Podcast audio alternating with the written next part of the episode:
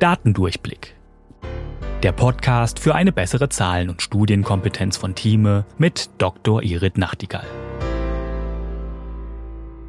In öffentlichen Diskussionen sind wir alle immer wieder mit Studien konfrontiert. Dabei wird viel über die Qualität, Aussagekraft und Seriosität der besprochenen Studien gestritten. Ein Merkmal, um das besser bewerten zu können, kann das Journal sein, in dem eine Studie veröffentlicht wird. Es gibt Journals für alle möglichen Fachrichtungen und natürlich gibt es auch gute, schlechte oder sogar unseriöse Journals. Ich stolpere immer wieder über die Frage, was eigentlich ein gutes Journal von einem schlechten unterscheidet. Irit kann uns da sicher weiterhelfen.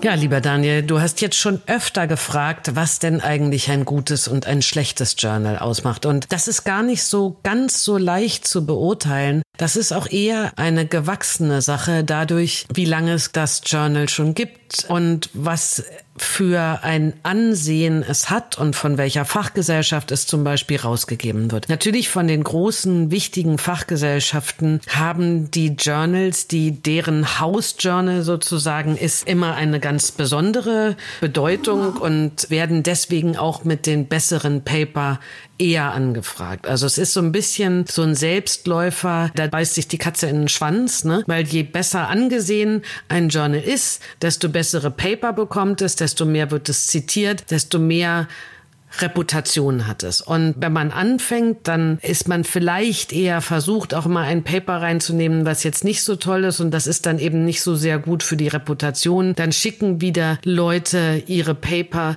nicht an dieses Journal, sodass das dann auch nicht besser werden kann. Also mir geht es so, wenn ich dann ein Journal habe, wo ich ein Paper habe, wo ich das Gefühl habe, dass vielleicht dieser äh, sogenannte Review-Prozess, wo ja nochmal geguckt werden soll, ob die Statistik gut ist, ob die Zahlen sauber gemacht sind, ob das gut abdiskutiert ist, dass das vielleicht nicht so ordentlich gemacht worden ist oder wo ich die Statistik jetzt nicht so toll finde, dann würde ich beim nächsten Mal eher mein gutes Paper da nicht hinschicken, weil ich das Gefühl hätte, dass das auch auf mein Paper wie abfärbt und dass dann natürlich die Leute das auch nicht so sehr lesen. Und ich zum Beispiel habe auch Artikel-Alerts von einigen Journals drin. Ich habe von Infection, ich habe von Intensive Care Medicine, ich habe vom Lancet, ich habe vom New England Journal, ich habe vom JAMA. Kriege ich regelmäßig wie so Newsletter, was ist wieder neu veröffentlicht. Und je anerkannter ein Journal in der wissenschaftlichen Community ist, desto mehr Leute haben solche Newsletter und desto mehr bezieht man sich dann eben bei der eigenen Forschung darauf. Und wenn man die dann viel zitiert, dann bekommen die wieder mehr Reputation, weil die Leute natürlich auch in die Zitate unterhalb des Papers gucken gucken, was da jetzt genau steht. Und so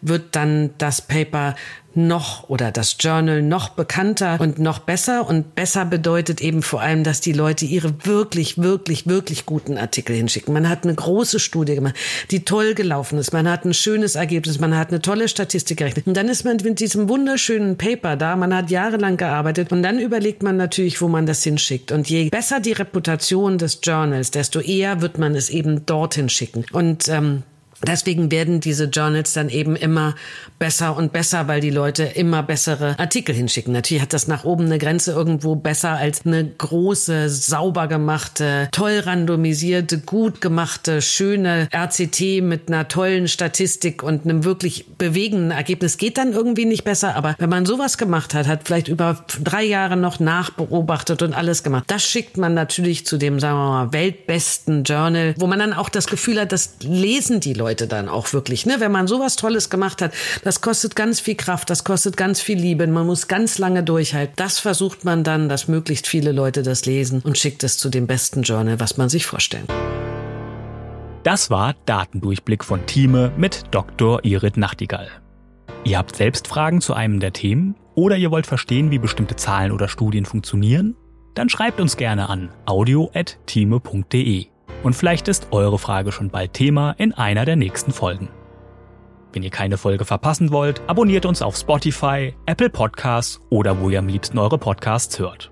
Und wenn euch der Podcast gefällt, freuen wir uns über eine 5-Sterne-Bewertung, denn Zahlen und Statistiken sind auch für uns wichtig.